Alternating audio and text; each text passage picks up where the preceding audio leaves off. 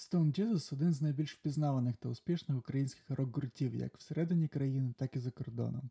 В цьому епізоді ми вирішили детально обговорити їх новий перший за 5 років альбом Father Light, що ці пісні значать для гурту, як проходив запис, як змінили сприйняття за рік війни і які подальші плани має гурт.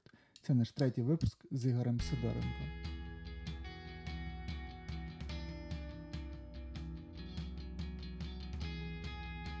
Всім привіт! Це подкаст Галас, його ведучі Кирило та Тарас. Тарас, привіт.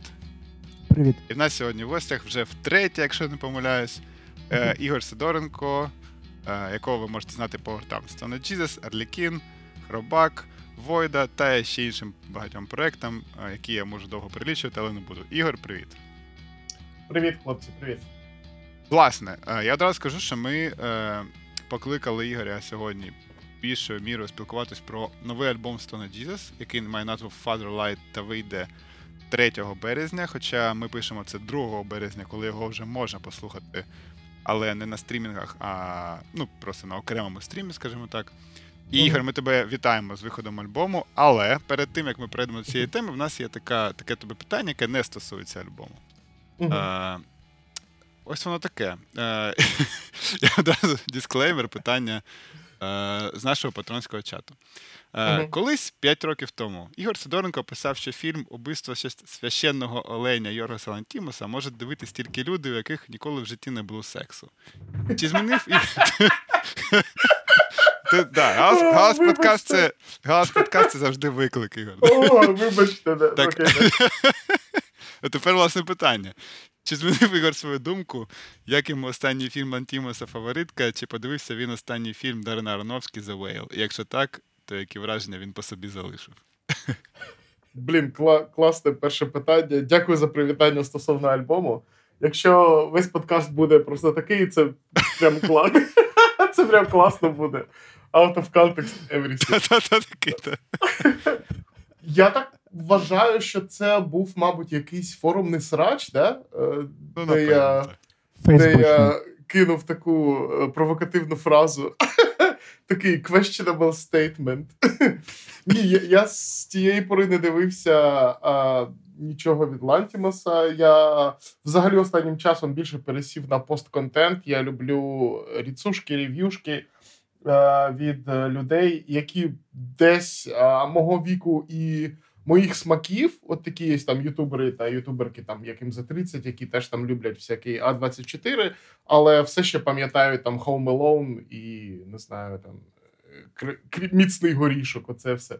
Ну, коротше, такі нормальні ютубери і ютуберки, які е, роблять е, рецензії на фільми. І я зараз здебільшого їх дивлюсь. І просто дивлюсь, щоб, знаєш, отримати е, зайву афірмацію, типу, да, да, мені б теж цей фільм не сподобався. Я згоден. Так що фаворитки я не дивився, The Whale я не дивився.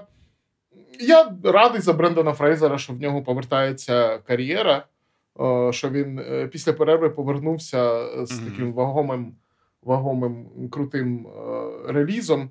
Прям як один український гурт, який після перерви повернувся з дуже вагомим релізом. Я так не взначаю. Перше за 5 років. Так. Exactly. Отаке. Ну, окей, ладно. Е, Ти сам зробив цей transition дуже органічно, дякую тобі, Ігор. Тому що я не знав, як, як з, е, з убивства священного оленя перейти на власне. Я спочатку Бачу. думав я спочатку перейти, що, типу, е, через те, що ми небагато туримо, я сиджу вдома та хаваю солодке, то я сам схожий на героя фільму The Whale. Але подумав, що це буде вже занадто, то тому давайте Ну, так, попередній так. transition використаємо. Так, так, то був гарний transition. Так, ну власне, Father Light е, перший за 5 років альбом. Я думаю, що ти. Напевно, вже дуже багато про це розповідав. е, Ну, взагалі про альбом е, в різних інтерв'ю, то ми будемо намагатися якось, ну не знаю, більш нестандартно підходити. Хоча перше питання, воно, напевно, все ж таки стандартне. І перша пісня на цьому альбомі, яка власне називається Father Light, вона е, має досить цікаву історію написання. Я б хотів, щоб ти її розповів для глядачів, які слухачів, вибачаюсь, які, я думаю, її не знають, тому що скажу чому. Е, я сьогодні прочитав новину таку, що біля е, села Співаківка четверо людей підірвались на міні, і всі четверо загинули чоловіків. Так. Потім подивився фотографії, і це прям та дорога, поруч, ну, якою там ми і ви катались е, у співаки на студію, е, щоб записувати музику. І ось я чомусь одразу згадав про те, як. е, Бо я бачив цей відос, як це писалось, і я пам'ятаю, що Мгм. мені ще Сергій зі, ну, власник власне студії, він розповідав мені, як ви записували цей трек. То розкажи, будь ласка, трошки про саме цю пісню і про, ну, можливо, трошки про experience запису у нас. Угу. Ну, насправді я не так вже багато і розповідав про альбом, тому що коли е, пишуть інтерв'юери західні, вони здебільшого починають ну, питати про війну. І знову ж таки, для них війна це всього рік. Їм доводиться пояснювати, що війна йде, йде вже 9 років, що рік це повномасштабне вторгнення. Ну, оце все. Тому про альбом ми інколи говоримо буквально 2-3 речення, which is pretty frustrating, тому що альбом на, насправді писався ще там, ну, придумувався ще з 2019 року. Ми там в 2020-му його починали розбирати і репетирувати. Потім, звичайно, була велика пауза через е, пандемію. І на початку 2021-го ми знову зібрались. е, Знову я там приніс купу пісень, половину пісень хлопці відкинули. І з тими піснями, що в нас залишились, ми поїхали власне на студію співаки. Е, Студія співаки для тих, хто не в курсі, це ну, буквально посеред соснового лісу стоять два домічки. В одному живе Сергій, власник студії, а інший домік це власне сама студія. Там можна жити на другому поверсі під час запису. А на першому поверсі розташована власна кімната, е, в якій записуються всі інструменти. Ну, студія як студія, і вона така. Ну, я, я маю на увазі за е, якимись якісним, якісними характеристиками. Тобто, це не просто знаєш там мікрофон посеред лісу, а це студія. Ну, власне, я це розповідаю Кирилу, який там писався з катом. Але да, здебільшого я це розповідаю людям, які це будуть е, слухати в галас подкасті. І е, е, нас туди, звичайно, загітував поїхати Діма. Е, Зінченко, харківський наш е, улюблений харків'янин. Sorry. Е, Наш drummer да, з літа 2017-го, який ще грав і грає в купі гуртів. От, зараз волонтерить в Харкові. І е, тоді він нас прям загітував, що можна поїхати посеред лісу, жити. Якщо там якийсь дубль не зайшов, то можна піти на річку скупатись. Що ми і робили? що там поруч е, in walking distance там магазинчик, е, де можна там скупитись. І, і так і було. Нас було там четверо. Це власне гурт, і Артем Алтунін, який був звукоінженером, хоча багато треків записував і сам Дімон. І ми там жили, ми там купалися, готували собі борщі, е, гралися з, з локальним собакою Діком. Е, Трошки спілкувалися з Серегою, з власником студії, хоча ми його ну, майже не бачили. І отак, от за 10 таких от пасторальних днів я ще паралельно читав книжку про Девіда Лінча. Ой, ну дуже класно було. Це, мабуть, мій найпозитивніший experience е, роботи в студії, бо одразу після цього я приїхав і записував Арлекіна, який вийшов в листопаді 21-го. Тобто, така от забавна штука, що в липні 21-го записано альбом Stoned Jesus, який вийшов через півтори року, через півтора року. А Арлекін вийшов буквально через два місяці. І я завжди дуже боявся записуватись. Не знаю, чомусь у мене така е, дуже. Дуже нервово мені в студії. Мені в кайф грати живі концики, а в студії я завжди думаю, що от я зараз лажану, а часики тікають, а там ще от новий дубль, а може тут не та партія, а може тут що ще. Ну, коротше, студія це дуже нервова штука. І от, власне, experience в Співаках мене вилікував від цього відчуття. І, власне, запис е, титульного треку Fatherlight. Так, це була така ідея, яка народилась е, десь, може, на третій-четвертий день запису, коли я такий. Ну, це і мав бути такий інтро-акустичний трек, е, невеликий трихвилинний, який я думав, що я просто зіграю під гітару в кімнаті, і ми це запишемо. І я, власне, так і кажу чувакам: «Тю, так а що в кімнаті? Давайте просто підемо в ліс, сядемо на полянці посеред дерев, е, поставимо кілька мікрофонів. Що, власне, ми і зробили? Ми сіли. Е, все це витащили, е, викатили, прикатили посеред лісу. Я сів, зіграв три дублі, і на запису можна почути другий дубль. Наскільки я пам'ятаю, там нічого не равнялось, нічого не змінювалось. Це як я сів і зіграв, і заспівав, так воно і опинилось на альбомі. Е, Серега, наш басист, це все зняв. І на це так, на це є прикольний дуже відосик, який ну, власне відображає те, як трек було записано, і як він буде звучати на альбомі. Що насправді дуже забавно, бо я вже читав одну із рецензій, яка починається з того, що «Oh, the first track sounds somewhat lo-fi. Ну, коротше, да, не знаю, чи перед історією, да, люди не викупили, чому власне перший трек sounds lo-fi, чому там можна почути пташок на задньому плані, і здається, між другим і третім дублем навіть пролітав літачок. І ми зробили таку невеличку паузу, щоб да, щоб, щоб він не потрапив е, на запис.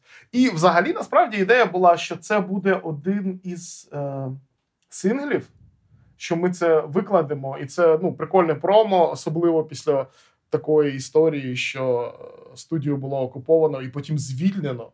Це дуже така позитивна і духоподйомна власне історія. Е, на жаль, та, так, там дуже там, там ну, замінована вся ця територія, як ти щойно сказав, да, це все ще дуже, дуже небезпечна територія. Але сама історія дуже така духоподйомна, і це було дуже прикольно. І я от запропонував лейблу, а вони такі, типу, ну це не дуже. Репрезентатив, да, цей трек? Так, так, так, так. да. Це не дуже репрезентатив трек, це по суті акустичне інтро. Тому ми все одно викладемо цей відосик, але як ви, ну, як вже вже зараз виходить не перед альбомом, а десь, можливо, перед турчиком. Ну, а ще просто... хотів сказати, А, давай. ще хотів сказати, що це перший трек Stoned Jesus в мажорі. Прям весь трек, там не частинка треку, а прям цілий трек в мажорі. Це вперше в історії Stoned Jesus в нас є title track. Тому що, коли ми записували The Harvest, там був трек The Harvest, але він по іронії... Альбом не ввійшов. Так, не потрапив на альбом. Так що от у нас вперше є title track на альбомчику. Ну, я просто чого для мене це така прикольна історія. Може, вона комусь дасться не дуже прикольно. Але я ось тут слухав альбом Heinali, який вийшов нещодавно. Він присвячений Києву повністю, і там багато семплів, знаєш, там з трамваю чи е, якоїсь екскурсії. І от він це, це подає як. Ну, така ода місту, в якому він жив все життя, і що це ті моменти, які, е, ну, знаєш, як би сказати, е, закарбовані десь у типу, time and place, і ти до, цього вже не повернешся. Тобто це місто вже не буде таким, яким воно було. І так само цей трек, ці зву- звуки природи, вони, знаєш, як, типу, цементують от співаки в тому стані, якому вони були до війни. Ну, студія я маю на увазі, ну, власне, і село, Да. і, і цей регіон. Того, чого зараз нема. Але окей, е, про сумне давайте не будемо. І я пропоную далі йти. Ми тут з Тарасом У обговорювали мене є спосіб пере... О, Тарас, звести давай. все в... Є спосіб звести все в тупий жарт. Хочеш, Кирило? Давай, звісно. ти, ти ще питаєш мене, Тарас. Скажи, скажи. Знаєш, яка група першою використовувала семпли з київського метро в своїй творчості? Скінхейт, я сподіваюся. Група Тол. Блін, я, ну я майже вгадав, я майже вгадав Тарас. Але якби це був скінхейт, то було б взагалі топово. Е, ну окей. Е, так, ми з Тарасом е, обговорювали альбом, ми вже його послухали декілька разів повністю, і е, хотіли з тобою поговорити про стилістику, бо вона супер різнопланова. Мгм. І е, ти от постійно кажеш дуже часто, що, типу, Stone Jesus це не стонер гурт, що ви граєте, е, ну, умовно, там, я не знаю, рок, чи там ще, Ага, що, ага. що ще, але ви не є е, таким гуртом, який грає кліше. І тут можна погодитись, е, слухаючи цей альбом, але разом з тим є прям супержанрові такі моменти, наприклад, там Season of the Witch або основний цей main riff в е, Get What You Deserve. Тобто, ми, Мгм. е, якщо можеш, розкажи про. Ну, це е, оці жанрові штуки всередині альбому. Це намагання догодити е, і фанбазі, тобто якийсь він-він зробити, тому що це, це пісні, в яких є і жанрові моменти, а є і не жанрові, тобто вони різноманітні. Чи це просто вам в кайф повернутись трошки до такої схеми? Бо я на попередньому альбомі, я, наприклад, не пам'ятаю таких прям ух, дубових е, рифів, які, які можна почути тут. Е, класне питання, дякую. Прикол в тому, що ну, мені завжди подобалась е, сумна повільна музика. прям у, у будь-якому вигляді. Тобто, це може бути будь-який жанр. Ну, да, я ж така людина, що бігає інтернетами і кричить, що жанрів не існує.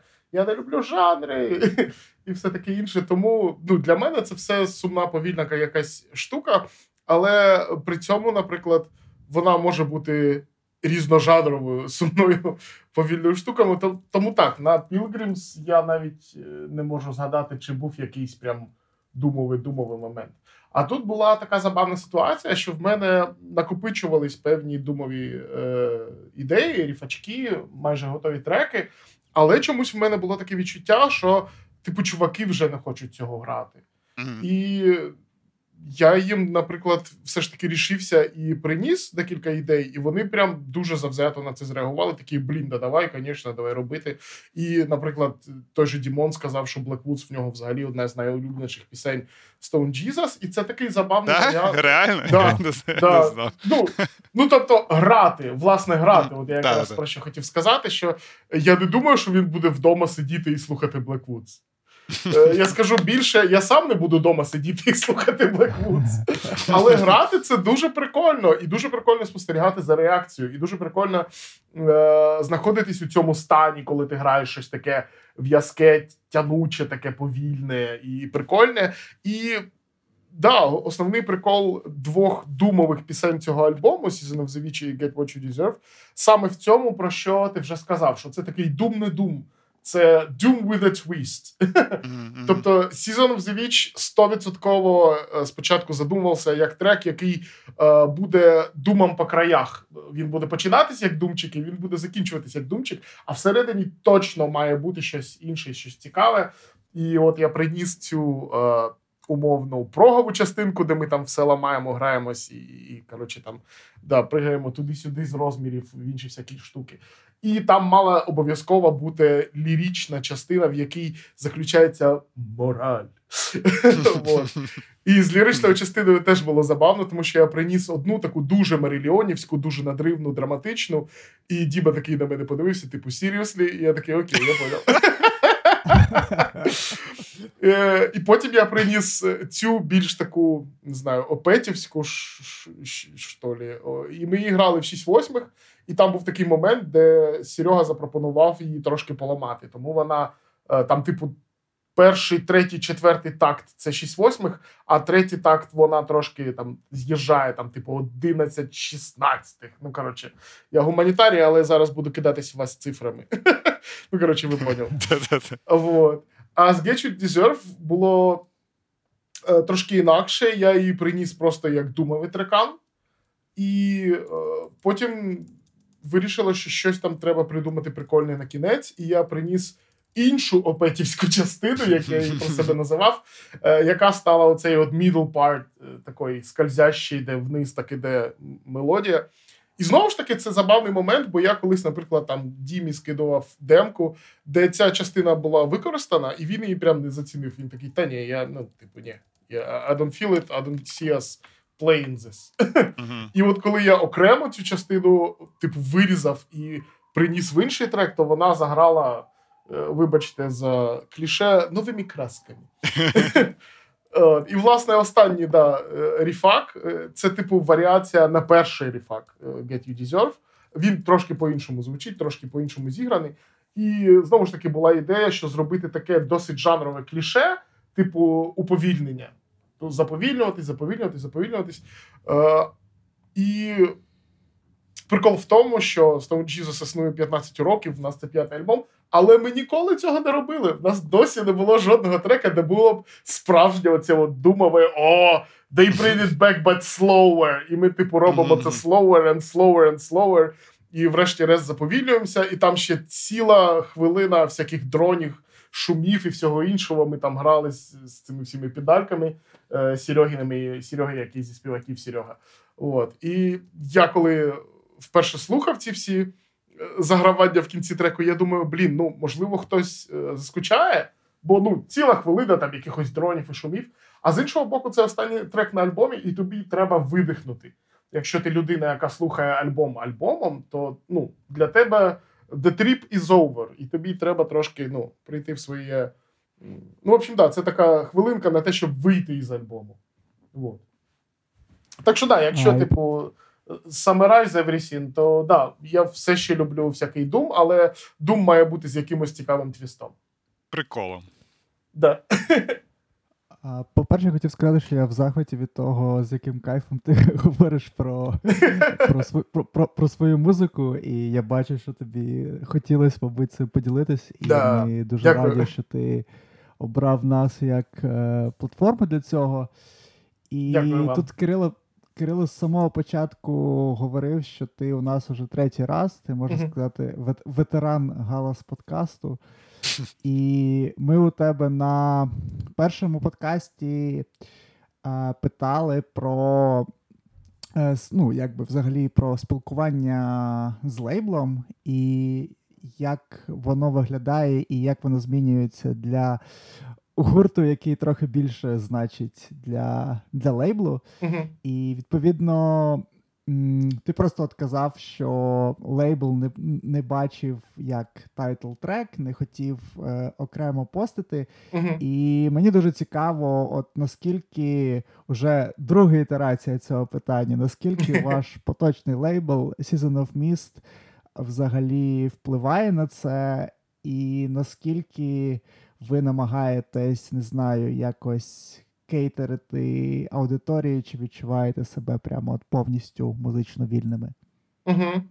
Класне питання. Я ще думав про те, що ми, коли вперше е, взагалі зустрілись на подкасті на Галасі, і я багато розповідав про напалм, і потім десь кілька місяців після цього прислуховував цей подкаст, і деякі речі для мене відкрились, е, після яких, власне, ми поговорили з напалмом і пішли з напалму. Зараз Тому- подкаст став каталізатором. Дуже дякую, пацани. Да. Ні, насправді дійсно, деякі речі, коли ти проговорюєш вголос, і потім такий їх прислуховуєш, і такий, блін, окей, ага. Я сподіваюся, що цього разу так не буде. Е, Але насправді- зараз напружився. Да, of зараз напружу. Але що з обличчям. Вибачте, це такий жарт. насправді ситуація кардинально е, інша, не тільки тому, що Season of Mist е, інший лейбл, і не тільки тому, що Napalm за останні три роки став зовсім іншим лейблом. Окей, вони в них завжди був була певна схильність до там всякого батроку та жіночоголосого металкору. Але зараз, коли я дивлюсь, що підписується на Napalm, я просто в шоці. Я на, насправді в шоці, як там опинились, наприклад, Кататонія, бо ну чому? Це взагалі не напальмівський музон. Бо ну зараз вже є певний такий напалмовський музон, який прям от, ну, напалмовський музон. Тобто, коли Мгм. кажеш Napalm Records, зразу зрозуміло про що йде мова. І на щастя, коли кажеш Season of Mist, теж в- як в певній мірі зрозуміло про що йде мова. Бо я ще до того, як ми підписалися на Season of Mist, я спілкувався з е, головним чуваком там. Е, Мішель Берберян, який шеф е, Season of Mist. Ми просто з ним зійшлись, наприклад, на взаємній любові до шведського гурту Анекдотен. Тобто, це було перше, про що ми проспілкувалися. Я такий просто, типу, а, ну чувак теж прохзадрот, буду з ним, коротше, там переписуватись періодично. І якось так вийшло, да, що ми з ним минулого січня там про щось переписувалися, і я такий, а ми якраз от з Напалма пішли. Він такий, в смислі пішли, Напалм нікого не відпускає. Я кажу, ну так от пішли і пішли. І там буквально слово за слово, да, і ми вже домовилися, що будемо працювати Season of Mist. І забавно, що на Season of Mist я би не сказав, що є якийсь мій там прям улюблений гурт, але власна естетика лейблу і спрямованість лейблу, вона мені дуже близька. Ну, тобто, там є якісь гурти, які прям експериментальні, і прям сам чувак це і любить писати в себе на сторінці, що от ми, ми робимо арт, ми не женемось за, за якимось там баблом, і він підписує те, що хоче підписувати. І з якихось там hitters, е, з якихось там, грубо кажучи, денежних гуртів, там я навіть не зможу когось згадати. Ну, він сам каже, що зараз в них основний акт, який приносить їм найбільше грошиків і там найбільшу популярність, це Хайлунг. А, цікаво. ти, цей такий фолк, дивний такий прикол. Я- Да, Ми з я- Кирилом були вживу. Ми були, да, ми О! були на, на бруталі на них. Я знаю, що вони були колись в Києві, в Монтереї, типу там було 300 людей чи щось таке. А зараз от вони там грають, там хедлайнять фести, і е, їх там треки беруть в серіали і все таке інше. Ну, коротше, типу, важлива штука, яку я не до кінця викупаю, але окей. І на диво, я от, типу, е, зараз же слухаю нові релізи 2023. І я зараз дивився в свій е, списочок, там вже майже 50 релізів, ну тому що вже пройшло аж два місяці року. І десь. Е, да. І там десь чверть з цих релізів це власне матеріал Season of Mist. Інколи буває, що я прям слухаю альбом і такий: о, а хто випускав? О, серйозно, Сізони випускали. Тобто в них дуже забавна нарізка там зі всього. Там буває і якийсь той же, вибачте, там якийсь, вибачте за жанри, е, той самий якийсь там проговий дум, чи якийсь там прикольний постпанк, е, чи якийсь там дуже мрачний New Wave, чи якісь там алдові чуваки, типу Cripple Black Phoenix, вони зараз теж на Season of Mist. Да, і мені дуже подобається, що вони, вони не мислять е, власне жанровими категоріями. І, ну, тобто, не було такого, що там цей чувак такий. А у нас нема стонера на лейблі, тому ми вас не підпишемо. Ну, не було такого. Тобто, кожна ситуація, кожен якийсь е, кейс обговорюється окремо. І тому, наприклад, той самий випадок, коли ми от хотіли викласти Fatherlight, а вони такі, ну це типу не репрезентатив, а ми хочемо, хочемо запушити альбом. Це було все обговорене. Тобто не було такого, що вони ні, нельзя, ніколи, от як ми сказали, так і буде. А вони пояснили, чому, і я такий, ну окей, fair enough, згоден. І та ж сама, наприклад, ситуація, що в нас так вийшло, що з шеститрекового альбому в нас затізерилось чотири треки аж перед релізом. Е, Це теж не, не така штука, що от е, Season сказали. Треба тільки чотири трека випустити, аж всі чотири треки. На, насправді план був, що е, Fatherland вийде наприкінці 22-го. От коли ми підписались, і коли все було готове е, в лютому 22-го, якщо пам'ятаєте такий місяць, то план був, да, що Fatherlight виходить десь в жовтні, в листопаді. І тому план на те, щоб релізити Porcelain, перший сингл в травні, він був вже давно. І ми навіть зарелізили, коли пошли. ми такі, ну може, все ще встигнемо, щоб воно все вийшло е, в жовтні, в листопаді. Але вінілова криза, е, якщо пам'ятаєте про таку штуку. От. І дата пушилась далі і далі, і нарешті дата стала початок е, 23-го. Е, Потім в нас виліз оцей концерт з розігрівом Die Toten Hosen, і під нього було прикольно якийсь трек випустити, щоб ну, власне звернути на себе увагу. І ми випустили кон. Е, Потім ми оприділи- оприділили з датою. Дата, дата стала початком березня, власне, зараз. І ми такі, ну, під анонс альбому теж треба якийсь трек. Ну, коротше, кожен раз тобі треба якийсь контент, вибачте за це слово для того, щоб просуватись далі. І а ніякого контенту ні, нема, крім власне записаного альбому. І тому так вийшло, що в нас аж чотири сі- сингли перед релізом. Мені це теж не дуже нравиться. Я б такий, звісно, щоб е, більшість матеріалу людина вже слухала власне в контексті платівки. Але раз так вийшло, то вже вийшло. І ну знову ж буду повторювати себе, але найкраща штука в тому, що це все е, оговорюється, це все вирішується в процесі, і ну нема таких штук, що хтось там тижнями не відповідає тобі на емейлік. І навіть є такі дуже штуки, до яких я не дуже звик, коли, наприклад, ти задаєш конкретне питання, тобі дають конкретну відповідь. Наприклад, я питав, чи може ми, можемо ми зі Stone Jesus, там, наприклад, попасти в підбірку новин е, від Metal Sucks. Ну, бо Metal Sucks це, наприклад, один з е, найбільших там метал-сайтів, да, і все таке інше. І ну, мені вони прям дуже відверто відповідають, що Metal Sucks це е, свого роду така, типу, жовта преса металу. І, типу, кажуть, що ну, ви можете попасти в підбірку новин від Metal Sucks, якщо ви на чомусь зашкваритесь. А, Це по-перше, да, це по-перше. А по-друге, колись чуваки з Metal Sucks посрались з Бірбіряном по якійсь от такій схожій фігні, і тепер вони майже не постять нічого про Season of Mist. Ну, тобто, всюди є якась така дуже вонюча двіжуха, оця подноготна. І вона, ну, типу, якщо це є, знаєш, в українській там у журналістиці, то 100% що це є і в світовій. І мене дуже тішить, що мені про це прям ну, розказують. І я такий, а, понятно. Тобто сюди не суємось, тому що це. Ага. А тут не вийде, тому що це. Ага. А, а тут навпаки може вийти, тому що Берберян кент цього, типа. А, все, окей, понятно. Ну, тобто, дуже така демократична комунікація. на відміну від нашого попереднього лейблу. Але ну, до честі нашого попереднього лейблу з ними я ж досі підтримую якусь комунікацію, тому що там вони там шлють нам роялтіс і все таке інше. Ну там все нормально, там все професійно, все нам капає, все, що треба. Тому, ну да, напалм просто от він трошки жанрово інший, і ми в них явно були не в пріоритеті. Вот. А Season of Mist в цьому плані менший, і більш бутіковий, і більш жанрово різноманітний, і більш е, відкритий, власне, до комунікації. І через таку більш легку і демократичну комунікацію можна бути впевненим в тому, що будуть відбуватися більш цікаві речі. От, наприклад, я зараз клацаю на. Ну, тобто, альбом ще не вийшов номінально, да, він завтра виходить. Але я бачу, що тупо кожен день по 3-4 рецензії падає, я їх не встигаю прочитати. Ну і такі нормальні рецензії там можна побачити, що людина слухала альбом, а не просто там поставила 4 е, з 5 і така This is a great record, listen to it. І там якийсь блогспот. Ні, це прям прикольні рецензії. Так що, ну сподіваюся, що все буде краще, ніж було от, з напалмом. Да, я прошу вибачення, що вкопуюся, але я візьму на себе наглість, так не знаю, уточнити може трохи запитання. Да, да, якась комунікація саме щодо музики, якась взагалі є? Тобто, я поняв. чи є якийсь вплив там, не знаю, якісь демки чи щось угу, таке? Угу. Я поняв. Слухай, ну насправді я думаю, такого давно вже нема в індустрії взагалі. Ну, це виключно моя думка, але мені здається, що.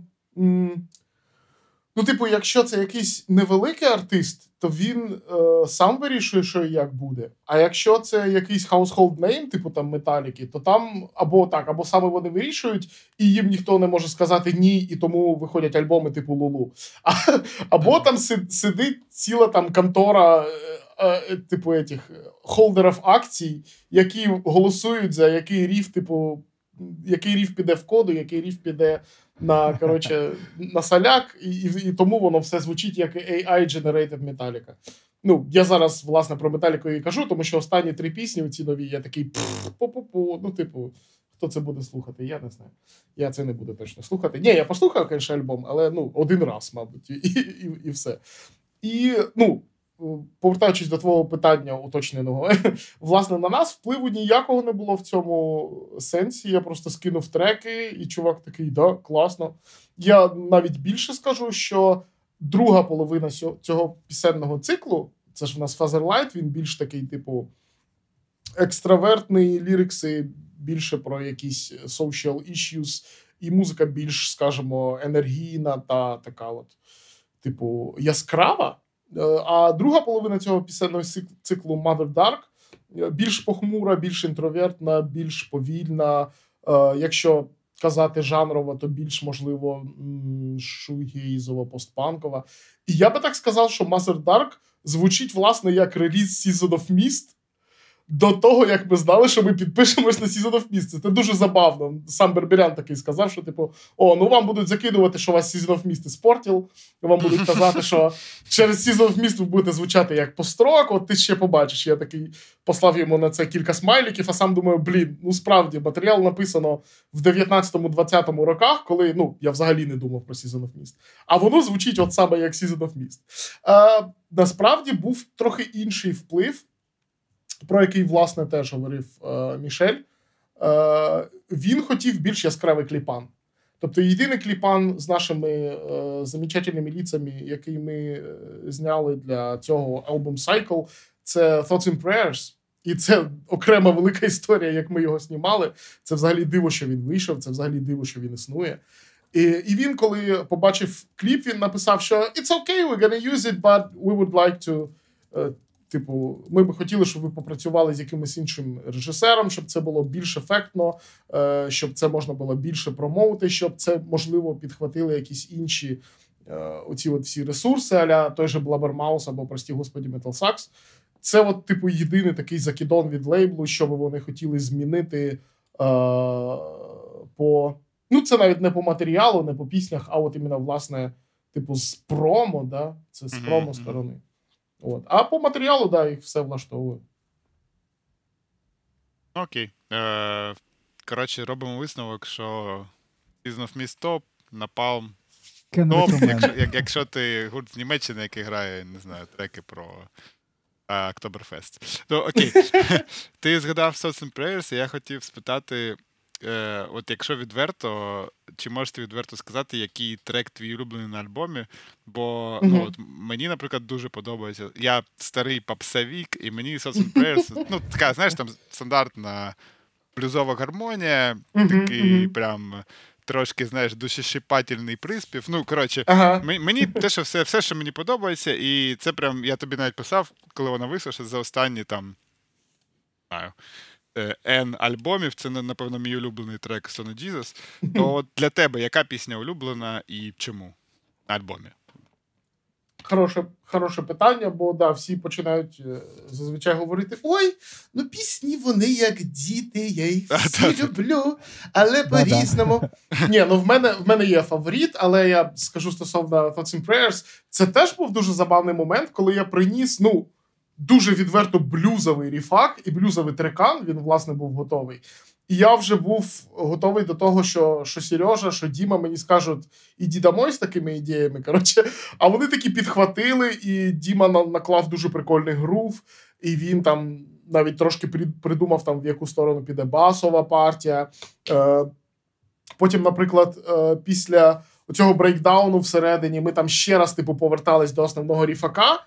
І коли ми вже записали трек, я його слухаю і викупаю, що після цього брейкдауну має одразу йти оцей от, типу, дроп, коли залишаюсь тільки я, і там гітарка на задньому плані. І я прям чувакам про це написав, і вони обидва такі в чат, що Ігор хоче урізати пісню, а не удлініть її. Це було дуже смішно, бо я ж зазвичай, да, типу, хочу, щоб все було коротше, довго і, і, і вкусно, і красиво. А я такий, ні, ні, тут треба різати, щоб воно було більш ефектно. Е, але моїм е, фаворитом е, я би назвав трек Porcelain. Мені дуже подобається. Е, я дуже радий, що він був першим сінглом, щоб іменно, ну, типу, показати, що ми можемо і важке все ще зіграти, і в нас є і атмосферні шматки, і там є дуже прикольна мелодія, і там купа всі, всякої прогової, знову ж таки, якщо говорити про жанри, ламаки там, бо основний ріф це. м, 5-5-5-4. Це типу, що це? 19, 16. Ну, коротше, коротше, ви поняли. Складне щось, коротше. Да, і, і це теж був це, це, те, це теж був прикольний момент, бо я загалом придумав цей трек як такий собі е, уп- упрожений свонс. Тобто в мене за референс були свонс. А потім, коли стала з'являтися мелодія, я такий: о, це, тепер це чомусь мені нагадує Porcupine 3. І я приніс це чувакам, вони такі, а, ну, тул так тул. І просто я думаю, блін, як воно по-різному, як я це чую, як це чують два чувака, з якими я це граю, як це чують люди, які це будуть випускати, як це чують люди, які це будуть слухати, щоб написати на це рецензію, як це будуть слухати люди, які просто це будуть слухати. Це настільки ну, overwhelming, що. Галас подкаст, як це буде сприймати, да, це дуже дивно. І от про Porcelain хочу сказати, що ну, в нас на кожному альбомі є якась пісня, е, про яку я думаю, блін, ми це завжди будемо грати. Мені це дуже подобається. Я завжди хочу грати цю пісню, навіть якщо я буду від неї втомлюватись. От мені хочеться думати, що це пошлей власне, з цього альбому, з, з Fatherlight.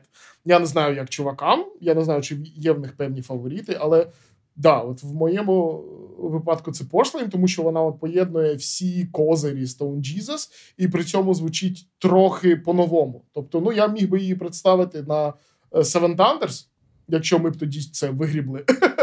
І міг би представити її, власне, і на Харвесті, і навіть на Пілгрімсі. Тобто вона така very encapsulating. І я дуже пам'ятаю такий момент, що коли е, я записав на неї вокал. Бо на неї я вокал писав пізніше. Це було вже не на співаках, а це було в Києві на е, ліпках, ліпки звукозапис. І я прийшла в Дімі вокал, і він зводив е, цей трек. Власне, Діма звів весь альбом, і дуже, дуже пишаюсь його е, цим, цим результатом, бо Да, це, це по, по саунду. Да, по саунду це, мабуть, один з моїх найулюбленіших альбомів Stone Jesus, мабуть, найулюбленіший. Да, да, на даний момент точно так. І я пам'ятаю, що е, він звів трек, я послухав, і вже була ніч, і вночі від Діби приходить е, меседж в дусі. Да, класний виходить трек. І я прям заскрі... я прям заскрінив. Я прям заскрінив, тому що щоб Діма щось Так, похвалив... треба, треба, треба знати Діму, щоб е, цінувати такі повідомлення. Да, я от, типу, я викупаю, що ми зараз, я і Кирило, типу, на на всі 48 тисяч людей, які зараз слухають цей подкаст. Е, тільки я і Кирило викупаємо важливість цього моменту. Але це було прям вау! Посеред ночі від Діми приходить одна строчка. Да, хороший трек виходить. Я прям такий. а Так що, ну, це тільки Ну, додає козирів До порселяні. речі, Ігор, в мене ще є одне підтвердження, тому що коли я пам'ятаю, я приїхав на співаки перший раз, ну, власне, на запис, і Діма Мгм. повів мене показувати е, операторську цю, де, де колонки, вся херня ця все Мгм. стоїть. І він такий: о, зараз я тобі включу Stone Jesus послухати те, що ми записали. Ну там вокалу не було. І він саме цей трек мені включив, і в той момент, де, де, де бас там грає, тому да. Е, ну слухай, е, тут далі такий transition з цього питання. На, е, ти вже торкнувся того, що ви виклали майже весь альбом синглами. Мгм. І якщо з твоїм улюбленим треком зрозуміло, то як на твоє враження, який трек більше всього зайшов людям? Ну тобто вони вже послухали чотири треки. І Мгм. я бачив, що на Spotify, наприклад, Porcelain має там 160 тисяч прослуховувань, але ну більше там на 100 більше тисяч, е, ніж інші треки, але він вийшов раніше. Да, Може, ти, да, да. ти, ти ж, напевно, слідкуєш за тим, що люди пишуть. От як О, твоє да. враження, як, та, та, та, яка, яка пісня більше всього сподобалась, і що писали взагалі про треки? Я так слідкую, що я вже сьогодні заліз на Radio Music і дивлюсь, що там ставлять альбому. І там з'явилась перша трійка, і я такий: ну почему? О, ні, ну чому? Хоча ну трійка це ж ну, ну позитивна оцінка, 3 з 5, це ну просто прослухав альбом, альбом норм. Ну, тобто для мене там не знаю, 99% того, що я слухаю, це трійка. Тому ну насправді нема про що істерити, Ігоре. Це я собі зараз кажу. Е, да, Porcelain вийшов е, першим в травні минулого року, тому да, там більше за все буде стрімів. І на Ютубі теж відос на нього з'явився в травні. Я можу сказати, який трек найбільш недооціненний, на мій погляд, з всіх чотирьох сінглів, і це Get What You Deserve, який ми виклали всередині е, лютого. І, блін, дуже за це обідно, тому що трек дуже класний, і ми його грали наживо до того, як вийшов, власне, він на стрімінгах або на Ютубі. І він заходив мало не найкраще, ніж все інше, що ми грали там на тих канциках. Можливо, тому що ми грали там, не знаю, в самому кінці, і люди вже розігрілися. Або, можливо, тому що я такий кажу: нова пісня, і тут ми граємо думовий трек, і всі такі вау, думовий трек, Back to Roots. Не знаю, але прикол в тому, що я от пам'ятаю, що е, Сєрий зробив на нього лірик відео, і е, таке прикольне лірик відео, і я так дуже з гордістю надіслав його сізоном. Вони теж такі вау, прикольний відос. Ми це коротше ставимо. І от я нещодавно дивився, там щось типу 5 тисяч е, переглядів на Ютубі. І так я знаю, що Ютуб дуже просів, що зараз всі здебільшого сидять там, наприклад, в Тіктоці. А якщо слухати музику, то це Spotify. Я це все розумію. Але я більше думаю про. Е- те, як зараз власне сприймаються тізер-треки і взагалі якісь анонси. Е, Я от минулого року читав книжку Вілсона, у Стівена Вілсона вийшла книжка Limited Edition, of One. І ну, я взагалі дуже люблю Вілсона, навіть не з музичної точки зору, а от з того, як він да, ну, attitude до багатьох речей. Прям я деякі речі читав і такий, блін, це literally me. Е, І от він про це казав, що раніше кожен новий трек підігрівав хайп, а зараз кожен новий трек таке відчуття, що навпаки, типу, просідає цікавість і Це просідає цікава, інтерес. цікава думка. Та. Да, да, він такий, типу, подивіться на сінгли перед релізом альбомів, бо зазвичай кожен лейбл е, хоче там три сінгли да, перед релізом. І, типу, на перший сінгл припадає 50% уваги, на другий 30% і на останній 20% в найкращому випадку. Тобто з, кожен, з кожним сінглом це все менше і менше уваги. І от мені дуже от, обідно з Get What You Deserve, тому що трек прикольний, і я сподіваюся, що на альбомі його будуть ну, частіше слухати. Да? Це треба потім дивитись, мабуть, статистику Spotify. А серед тих треків, які ми викладали, який найбільше зайшов, якщо дивитись по коментах, хм, я думаю, Thoughts and Prayers. Я думаю, Thoughts and Prayers, тому що він і сам по собі такий досить мелодійний, хуковий, і там ну, невеликий, і по структурі це просто пісня, це шестихвилинна пісня. І з ним вийшло власне відео, і з ним вийшов анонс альбому. І багато хто я я бачив з коментів, писав: типу, о, вони, типу, там живі, живі. В них буде новий альбом. Я такий, понятно, людина пропустила кон, людина пропустила Porcelain, Ну, буває. Так що да, я думаю, що Thoughts and Prayers, мабуть, найбільше зайшов. Да, а в мене є питання: от ти до всіх цих синглів робив такі невеличкі коментарі в соцмережах, такі як uh-huh. невеличкі прес-релізи. Uh-huh. І цікаво, чи це була твоя ідея, і чи теж ідея лейбла, чи щось таке. Ні, ну нельзя ж просто взяти і викласти трек, і все і навіть не написати нічого поруч. Обов'язково ну, завжди треба щось. Ти ти зараз закенселив е, більшу частину українських гуртів. Блін, Вибачте. Вибачте. Ну, просто ж ну, Сідоренка задрот, я завжди про це думаю, що завжди є якийсь, типу, кампейн по випуску будь-чого. Тобто, я, наприклад, коли там в голові або в нотатках на телефоні розписую там якийсь контент-план для Джизаса, або навіть для для якихось проєктів, які не дуже активні, типу там Аглікіна або Храбака. Я завжди думаю, що окей, тут буде така підводочка, а тут у цьому релізу буде 10 років, треба ось це написати. А тут тому да, це питання трошки не по адресу. Це звичайно, що е, я був основним каталізатором того, що о, давайте я ось це напишу, а про тут ми напишемо от ось це. Ну і лейбл насправді дуже радий тим, що це відбувається. Я пам'ятаю, що була та сама історія з Напалмом, що люди там прям літералі дивували, що артисту не пофіг, і артист прям хоче цим займатися, і артист прям сам пише прес-релізи, і сам слідкує за тим, щоб все виходило там. Тоді, коли коли домовились, і щоб там на це реагували, і щоб це постили.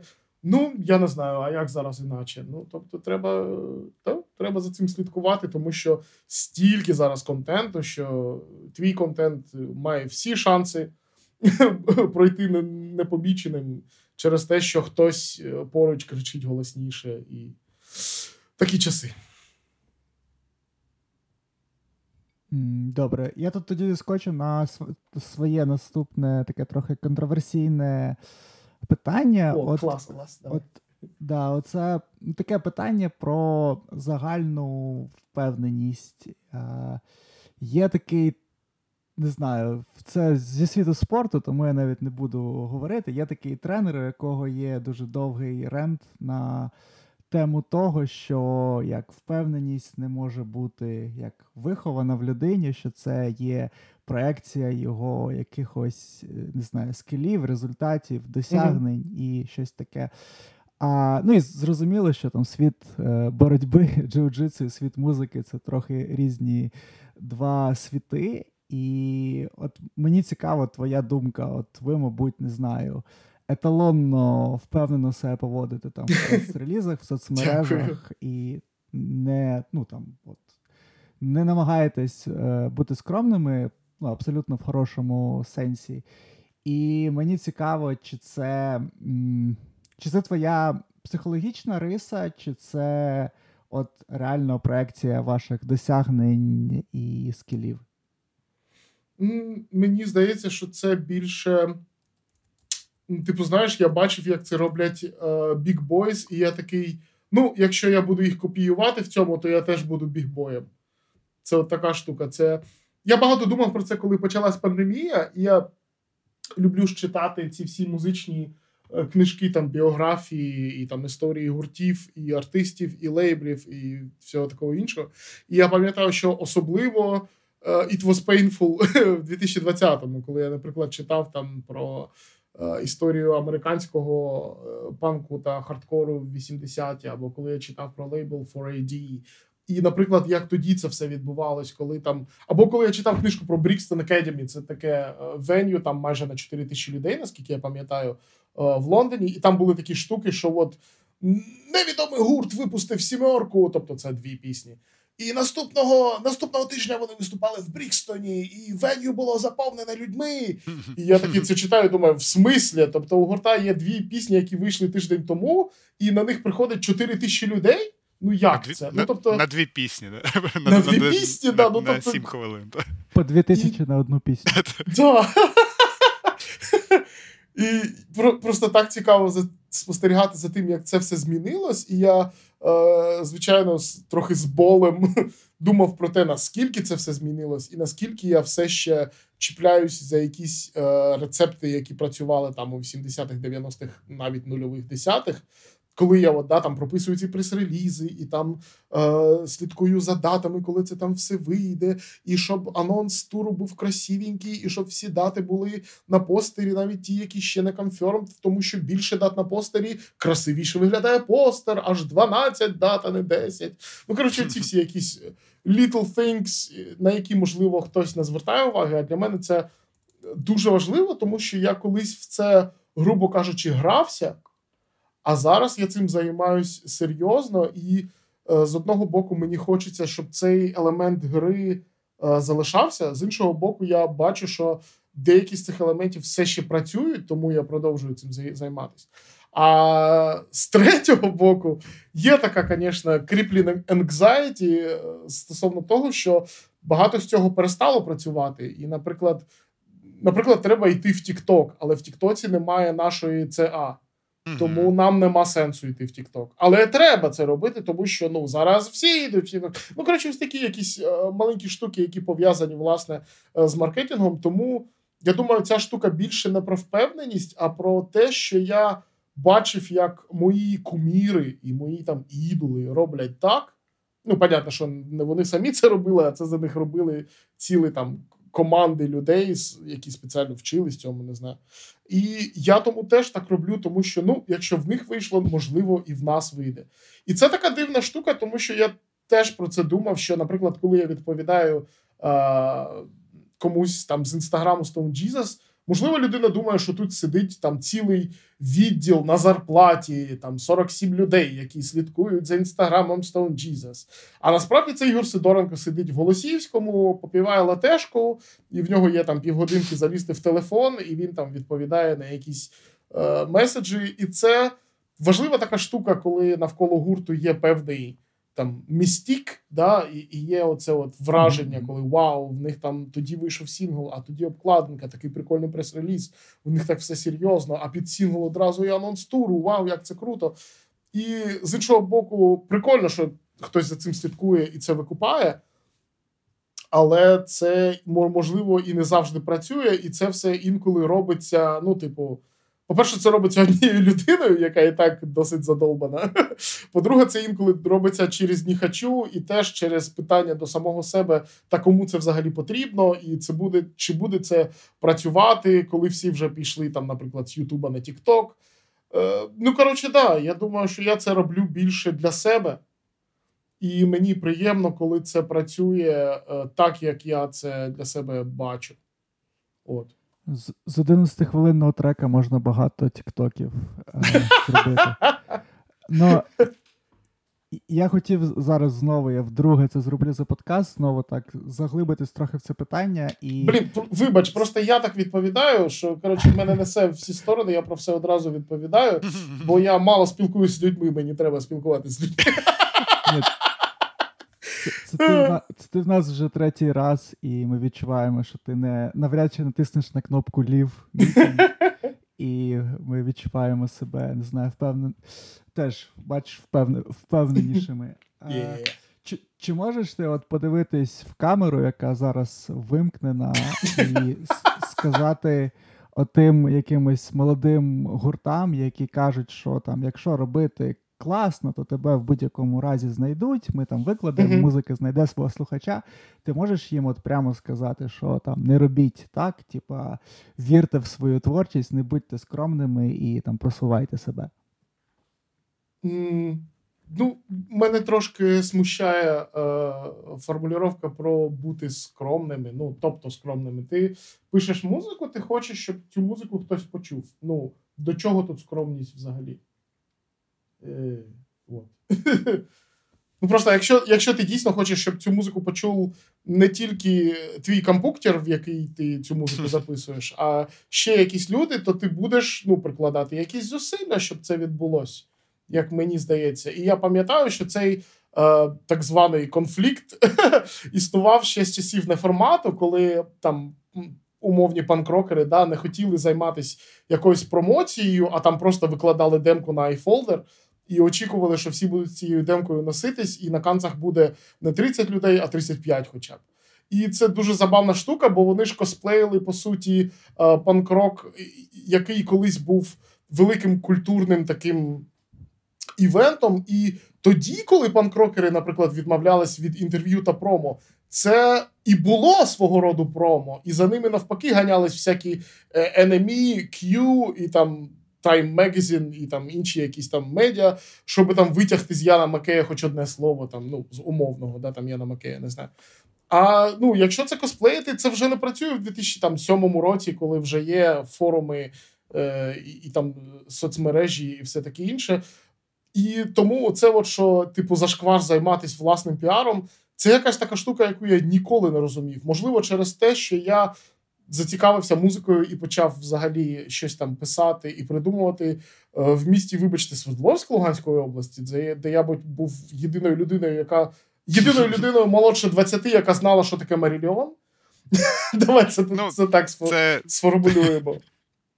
Я хотів якось пожартувати, що ти був би такою людиною і в Києві, але. Ні, ну просто да, в мене навпаки чомусь ніколи не було такого, типу, там, чи гейткіпінга, чи якогось там презирства до е, того, щоб просувати власну музику. Просто прикол в тому, що просувати власну музику це ж не не означає автоматично продатись там е, індустрії і робити так, як каже індустрія, там лягати в ліжко до продюсера. Хоча, можливо, комусь би це і не завадило. От, Хоча б у людини був би секс. От. Ні, я я про те, що е, ну блін. Можливо, да, через те, що в мене завжди був цей голод до того, щоб поділитись е, власною творчістю, я завжди шукав е, способи це зробити якось ну, ефективно та активно. Але при цьому в мене немає якогось там, не знаю, захоплення власної творчості в дусі там сидить і 40 разів підряд слухає власний трек. Я, на жаль, знаю таких людей. В мене такого нема. В мене, тобто, е, власна творчість це не самоціль, а можливо, самоціль це е, ознайомити людей з цією самою творчістю. Тобто, наприклад, мені там може і не все навіть подобається, але мені цікаво дивитися, як люди це для себе відкривають, як вони викупають якісь референси, як вони, можливо, через те, що відкрили якийсь трек, знайшли для себе взагалі якусь окрему іншу. Е, там банду або якийсь жанр, якісь такі штуки. Тобто, можливо, це навіть щось більше, ніж просто там займатися піаром власного гурта. І так, якщо от подивитись в камеру і дати пораду молодим гуртам, я зараз, до речі, дивлюсь в камеру. Я не знаю, чому ви одно цього не бачите. Але Тарас попросив, тому я дивлюсь в камеру. От. Е, Я би сказав, що. Ну, на жаль, зараз такі часи, що дійсно контент зараз більше рішає, ніж власне. Ну, тобто, просування контенту рішає більше, е, ніж власне сам контент. Ну, я, наприклад, олдскульний чувак, і я люблю там треки з мелодією, треки з хуками. А зараз, на жаль, можна просто зліпити прикольний кліпан і напустити на це все як якусь містичну атмосферу. І всі учасники гурту мають бути в масках і не давати інтерв'ю.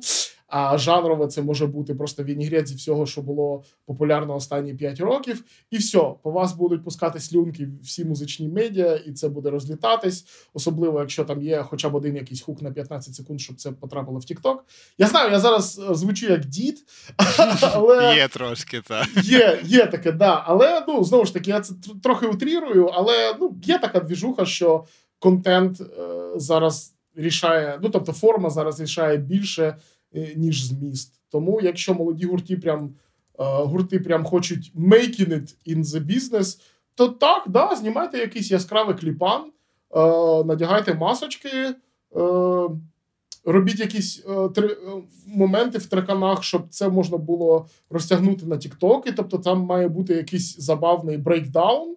Привіт, гурту Lorna Shore, да, з хрюканнями зміїними. Або, наприклад, там має бути якийсь е, singalong овий такий момент, який можна розтягнути на е, кавер-версії ютубні, щоб ютубери це подивились та зробили на це reaction video. Ну, коротше, так, якщо ви хочете making it in the industry, то заморочуйтесь е, по контенту. Якщо ви хочете просто писати класні пісні, заморочуйтесь по сонграйтингу, якось так. У мене насправді зараз таке відчуття, що я повторив рент е, нашого улюбленого як його, Фіна Макенті. Але, але від мене. Да, він роки два назад ще, здається, в нього був відос про бігемот. І це так дуже забавно, бо він взагалі не викупав, що таке бігемот, але через візуальну сторону він, типу, зайшов в бігемот, і він такий: This totally unknown Polish band. Я такий лол, totally unknown.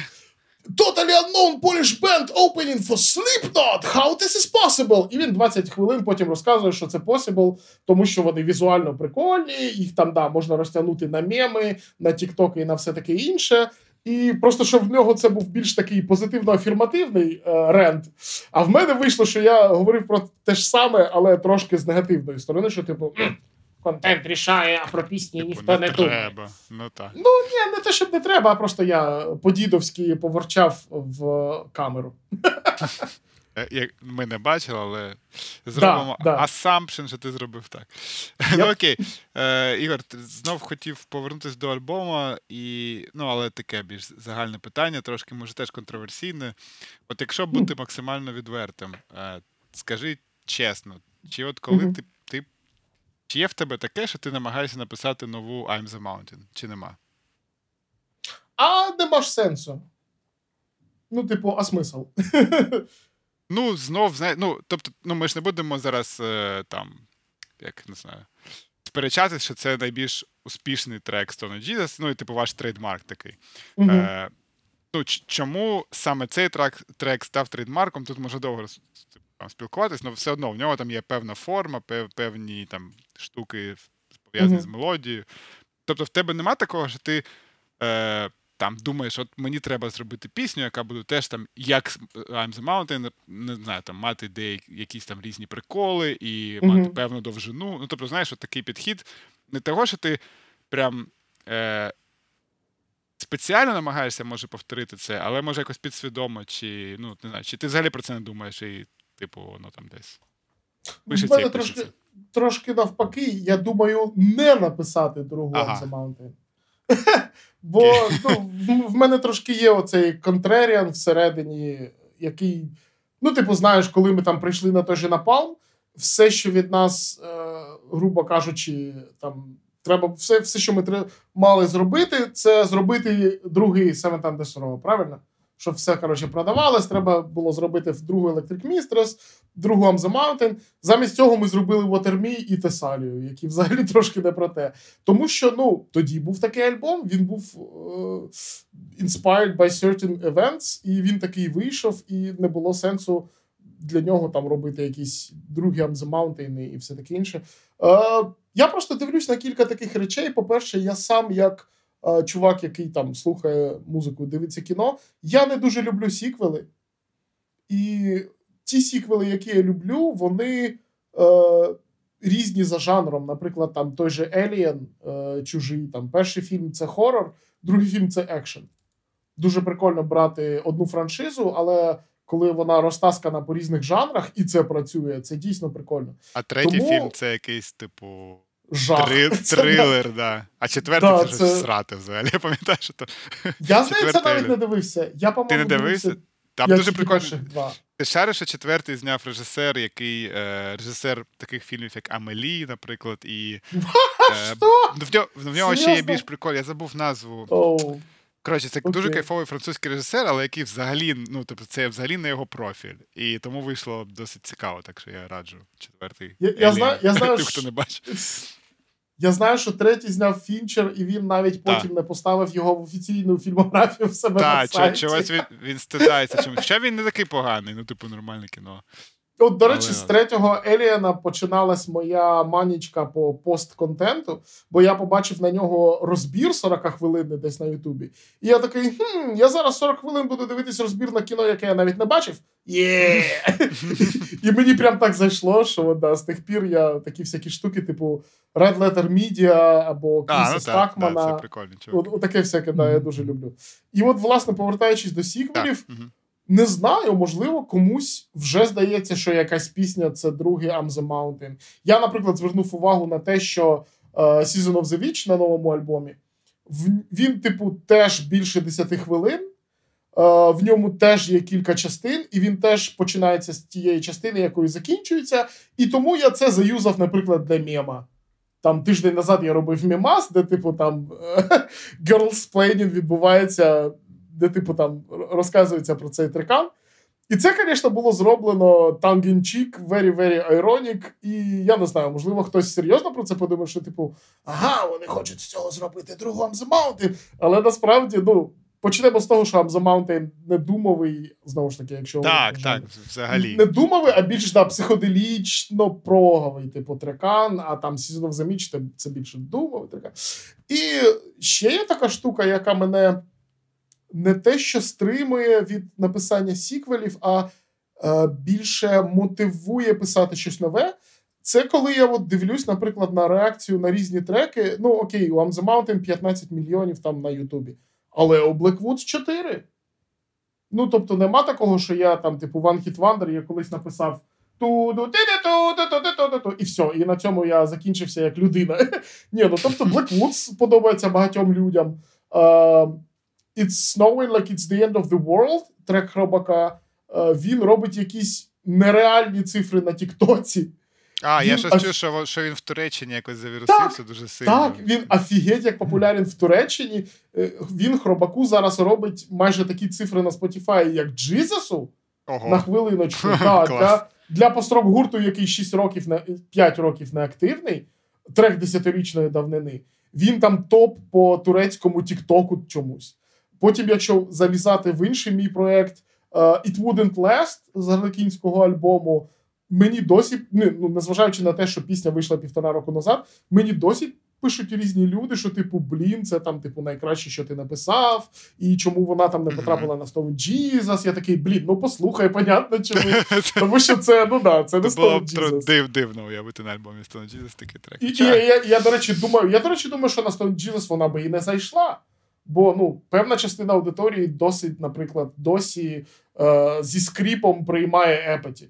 Хоча на канцах вона отлічно заходить, але якщо там почитати десь там якийсь Reddit або там YouTube, то люди такі, типу, а, what is this? Так що я просто не хочу зациклюватись на тому, що все, I'm the mountain, це все, я більше нічого ніколи не зроблю. От, А я просто більш фокусуюсь на тому, що я можу зробити, і я це просто далі роблю. Тому що ну, нема сенсу сидіти і медитувати на велич mountain, ну, е, і там самого себе на це якось накручувати і настраювати, коли це роблять інші люди. Тобто, ну, це мені дуже, звісно, льстить, і це дуже приємно, коли там пишуть про те, яка там це крута і там класна пісня. Але знову ж таки, в мені прокидається оцей контреріан, який такий. хм, А я можу ще написати, а я ще напишу, а от вам таке, а ось вам таке, а тут я таке зроблю. Вот. Ну і закінчити це питання я хочу такою відповіддю, що крім мене в Stone Jesus ще два чувака. І якщо навіть я їм колись принесу I'm the Mountain Number 2, я думаю, вони перші, хто мені скажуть, ти що, совсем? Ну нафіга. Так що да, цього не буде. А до речі, ну от е, ми часто думаємо, от якийсь гурт грає там, от, там ну, умовно, кожний концерт не не обходиться без якоїсь пісні, та, без ага. хіта. І я завжди думав про великі гурти, якісь, що що їм настільки це набридло, умовно, і типу вони грають на вже там на тібісі якось. Хоча такого mm-hmm. на концертах не завжди відчувається. Ось у вас є якесь, ну там в тебе, в пацанів є якесь втома від I'm the Mountain, чи вона вам набридла, чи наживо це все одно такий experience кожен раз, що класно.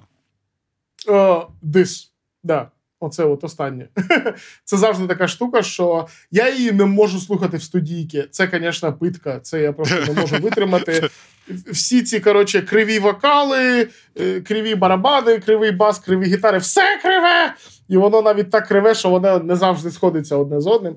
Я там нещодавно була якась, як завжди, там YouTube Reaction, і там була reaction на I'm the Mountain. Я її прям промотав. Я промотав саму I'm the Mountain, тому що я хотів послухати, що чувак скаже. Тому що я просто не міг це слухати. Ну, я не знаю, мені. Фух, важко слухати Seven Thunders в тому плані, як він був зіграний та записаний. Ну, Це а, правда, так. Да, є, матеріал... є проблемки, так. О, там є питаннячка, да. Тобто матеріал там, окей, 50 на 50, щось мені досі подобається, щось я би вже не робив. типу там гранж балада Stormy Monday. Ні, такого я вже точно не буду робити. А от, е, власне, якість за. Ну, коротше, так. Да. The Mountain такий прикол, що наживо це кожен раз новий experience.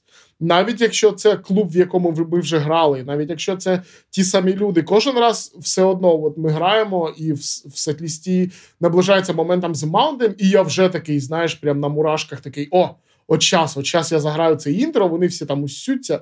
Потім ми там зробимо цей коротше, та пауза, а тут Діма трошки затягне цей удар. Бо ну, ми, звичайно, наживо граємо її трішки по-різному. Там якісь нові фішки з'явились за ці 12 років, що ми її граємо. Тому так, наживо це завжди інший experience, і вона настільки завжди заряджає, і там завжди є якийсь момент, де публіка настільки розігріта, що там в них пригає Серега, або там пригаю я. І це завжди такий крутий е, всплеск і виплеск емоцій. І це ну, це завжди настільки круто, що я ну просто нема сенсу викидати I'm the Mountain із сетліста, яким би я контреріаном не був. Навіть Ні, якщо ну, я, мені... я, ну звісно, я я не mm-hmm. кажу про те, щоб її викидати. Ну, так само, як умовно, а, я не знаю, який приклад привести. Ну, блін, якісь максимально тупорили. Ну, умовно, Rolling Stones не викинуть. Е... Satisfaction, да? чи, чи, ага, чи, ага. чи якийсь там Patent Black. Ну, я не знаю, що вони там грають, насправді. Ну, ти, ти розумієш про що. Але ага, питання тут власного відчуття вашого як музикантів, коли ви граєте. Ну, я зрозумів тебе, що. Да, да, власне відчуття навпаки, це типу пік вечора. Це прям пік вечора. От, от останні е, канцики, які ми грали восени. Е, дякуючи мінкульту, змогли виїхати, назбирати грошиків на ЗСУ і трошки пограти, в тому числі новий матеріал. От найбільше таке кайфове відчуття в нас, власне, від канциків було саме від реакції на нові пісні. Ну і на гору. Це така mm-hmm. класика, яка от нікуди не дінеться. Окей, е, зрозумів. Ти знов нас трошки так сказати виручив і прямо органічно перейшов до наступного питання. Воно вже напевно oh, yeah. стосується альбому, але. Е, ви гурт, який, власне, можна назвати професійним гуртом, який постійно катається, виступає, тобто ви музиканти. Mm-hmm. Зараз е, дуже розповсюджена така штука, що гурти, які раніше взагалі не катались в Європу, вони мають цю можливість. Завдяки тому, що є попит якийсь на українську музику, так, Мінкульт mm-hmm. дає ці дозволи. І ці люди їздять, вони там збирають дуже мовно, я не знаю, 20 людей, а інколи менше. Е, як ти ставишся до такого взагалі? Ну, до цього, що всі ломанулись в Європу грати, навіть ті, хто ніяк не робив е, щось для свого промоушену там. Ну і і друге таке більш е, більш контроверсійне, те, що є, я думаю, ти сам знаєш приклади гуртів, які не повертаються людей. І oh. як ти думаєш, чи це загрожує е, ну, гуртам типу вас е, у uh-huh. майбутньому? Думаю, да, да, якщо відповідати одразу на друге питання.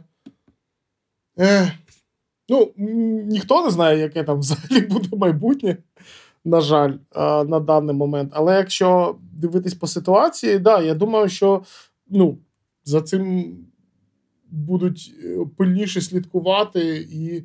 Ну, в, в нашому випадку ми там, типу, відкатали і повернулись. Ми не можемо не повернутись. Ну, як мінімум, через те, що нам знову потім їхати в тур.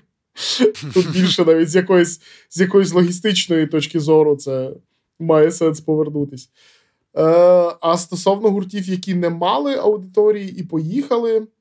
Ну, знаєш, тобто вони кажуть, ми там їдемо збирати на ЗСУ, ага, але скільки ці люди реально зберуть, враховуючи їх витрати на тур? Ну, тобто там 200 євро, чи це чи в цьому є взагалі якийсь сенс? Ну, е, Як ти вважаєш? Тому що от ми з Трутав спілкувалися, вони, в них така mm позиція, що це максимально ну, типу, немає взагалі ніякого смислу в цьому. Краще грати в Україні, збирати тут гроші, це дешевше, і люди ходять. І, і зараз тим більше в Україні тільки українські гурти можуть виступати. Ну, переважно. так?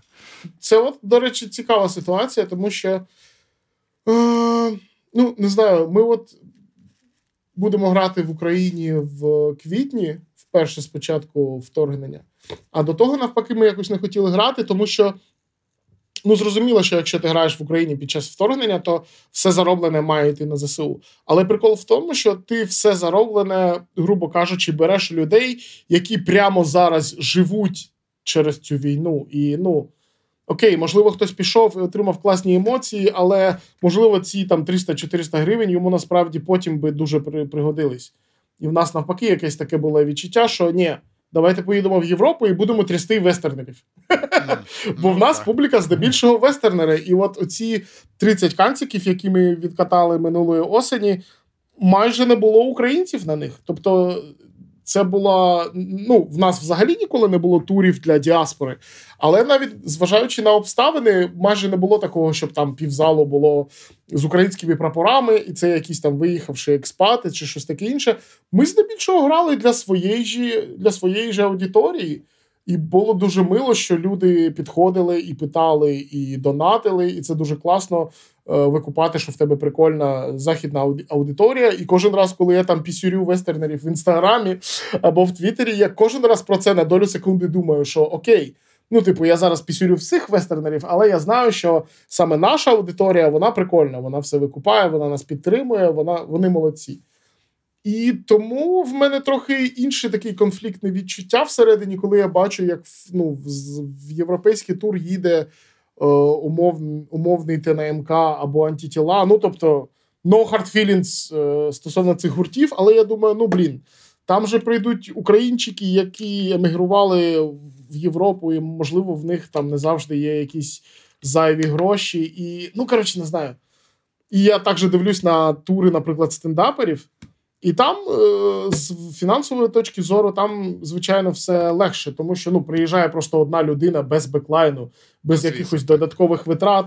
Плюс вони там зазвичай роблять якийсь е, благодійний аукціон, і, типу, там розіграють якийсь там порожній енлав. І, типу, хто більше задонатить. Тому, наприклад, там з, з, з одного туру двох стендаперів е, можна зібрати більше там грошей, ніж з туру умовного Стоне Джізаса.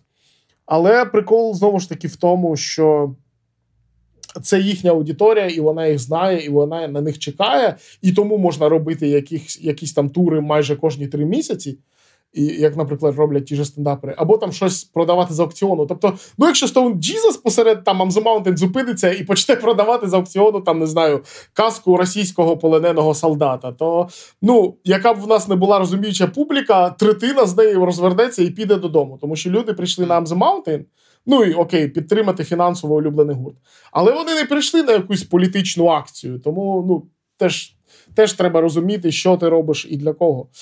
Тому, якщо повертатись до гуртів, які, типу, был ніким, но став всім, нічого не робили в Україні і вдруг зненацька виїхали в Європу і намагаються там грати. Фух. Ну, з одного боку, є така штука, ми про це говорили в подкасті неформату з е, Сашою Куцом і з Сашою Червоним. Що навіть якщо вони там привезуть умовні, там, не знаю, 10 тисяч гривень, все одно це плюс 10 тисяч гривень на перемогу України. Це важливо, це круто, це прикольно. А наскільки це повпливає на їхню кар'єру? Ну, не знаю, з власного е, досвіду можу сказати, що знову ж таки на наших канциках не було, скажімо так, зайвих людей, які, скажімо так, повелись на хайп на Україну. Мені здається, цей хайп культурний е, закінчився ще минулого літа. Навіть було навпаки, що кілька людей навіть з нашої аудиторії до нас підходили і такі, типу, а що там все закінчилось? Да, що ви в турі? А ми такі, блядь, чувак, в смислі закінчилось. Там все дуже сильно продовжується, так що нічого не закінчилось. Тому я думаю, що їхати зараз а, в Європу суто заради хайпу, не зробивши нічого для власної кар'єри е, перед цим в Україні, ну це обманювати себе. Це більше буде схоже на якусь туристичну подорож під час війни. І ну, от, власне, говорячи та. Да, да, і це і цим ми повертаємось до другої половини, до другого твого запитання. Так, а туристичні подорожі під час війни, які спонсоровані мінкультом, ну це така собі забава, яку вони скоро прикрутять. Я думаю, якщо це буде викупати все Ну, сильніше. от я власне до того вів, що воно е, ну, в мене особисто, я знов таки, я не з тих людей, хто когось критикує, і в мене немає жодних претензій до конкретного якогось гурту, але загалом є враження, що ця штука трошки знецінює тих, хто їздить, ну, типу, і реально заробляє там гроші, і ну. Ну, розумієш, про що я, так? З іншого боку, я не хочу, звісно, я не хочу бути людиною, яка рахує чужі гроші, і типу когось там е, знов таки буду за це критикувати. Але це така контроверсійна штука, і ось цікаво було почути твою думку. Ну окей. Е, Ну я взагалі, коли про це думаю, то я ну, розумію, що найбільша цінність е, це все ж таки ну, людина, яка наближає перемогу напряму. Тобто, ну, багато музикантів зараз в ЗСУ, і це не обов'язково означає, що вони сидять в окопі. Багато хто займається в ЗСУ дійсно якимись е, штабними, але від цього не не менш важливими справами. Тому да, з одного боку, прикольно, що ми катаємось і привозимо там дєрішку, і це сприяє перемозі. Але з іншого боку, це не так важливо, якби ми цим займались. Ну, якби ми сприяли перемозі напряму. Тому я дуже крінжую, коли чую е, всі ці е, висловлювання, типу культурний фронт. Культурний оце, фронт, оце, да, да, да, да, це крінж. Це крінж. І от у Діми Кумара був великий пост на цю тему, і я на 100% згоден. Тому я фразу про культурний фронт юзаю тільки е, коли ми граємо для вестернерів, просто щоб їм. Сказати красиву фразу. Ну, от ми грали ці 30 канциків, і я майже на кожному говорю таку фразу, що uh, this is great that we are allowed to tour Europe to show you that Ukraine kicks ass not on the actual front, but also on the cultural one. Тобто, ну да, це єдиний випадок, коли я використовую cultural front, просто щоб так сказати, повимахуватись перед вестернами, що Україна крута у всіх сенсах. А на серйозі там щось говорити про культурний фронт я навіть не намагаюся і не буду про це заїкатись, бо це ну це смішно. Тікточний фронт, подкастний фронт. Да, да, да, оце все. да, да, да. Тіктокний фронт. Тут у нас далі йде блок патронських запитань, і ти на правах того, що ти третій раз уже у нас, е, ми даємо тобі один купон обрати. Ти зараз хочеш більш е, смішне питання чи більш серйозне? Так що, давайте два, що там. Ти перший Вони можемо. будуть- Який перший? Вони піде? будуть все одно, але голов... тут питання. Давайте, смі... давайте першим смішним. Як ти огорів по хімі Вілливало цього року? Адова. Просто адово. Ні, насправді, да, насправді хочу сказати, що однією з моїх перших е, касет взагалі був Razorblade Romance в 99-му році. Мені його вислала старша сестра, яка тоді переїхала до Німеччини, і вона таке, типу, це в нас зараз найгарячіша рок-група. Ти ж там щось слухаєш з гітарами, от послухай. Тому я для себе там Join Me in Death відкрив у 2000-х, у 2000-му. І я такий: вау, ого, це прикольно, це мелодійно, це драматично, е, це пафосно і театрально, але при цьому дуже мелодійно. Ну, в принципі, все, що я люблю в музиці, пафосний крінж. Просто що пізніше я відкрив для себе більш там складну музику, і мені казали, що це пік е, рок-метал музики взагалі. Але от нещодавно. Здається, у 20-му, у 2020-му, коли у Вало вийшла сольна епішечка, я от її переслухав, і там насправді все е, там насправді все було те, що я і до цього цінував в його музиці. Тобто там був якийсь і ліричний вайб, і там були важкі ріфи, і там була прикольна мелодіка, і там була оця драма. Але через призму років вона була більш така відсторонена. Тобто, це вже був не 20-річний подросток, який собі там вени ріже під мікрофоном. А це вже був більш такий умудренний опитом мужчина е, фінський, красивий, який це все співає від чистого серця. І коли вийшов новий альбом, я дуже е, його очікував, і на даний момент це можливо взагалі. е, Мій улюблений реліз 2023-го, тому що такий ж, ну знову ж таки в ньому є все, що я завжди цінував в сонграйтингу і взагалі в всьому, що відбувалось в хімі. Там є якісь, знаєш, там семихвилинні треки зі складними розмірами, і в той же час там є там трихвилинна, е, дуже проста там трьохакордна балада, і воно все дуже гармонійно функціонує в рамках однієї платівки, і воно при цьому дуже круто показує, як можна е, взрослішати, при цьому не. Е, ну, не змінюючись кардинально, і при цьому показуючи, що ти повзрослішав, подорослішав. Ну, блін, це дуже крутий, як на мене, е, приклад кар'єри, яка має всі шанси на те, щоб і далі розвиватись, і далі бути цікавою. І, власне, мені вона дуже цікава. І мені трошки сумно від того, що для багатьох людей там хіми вілівало це якийсь.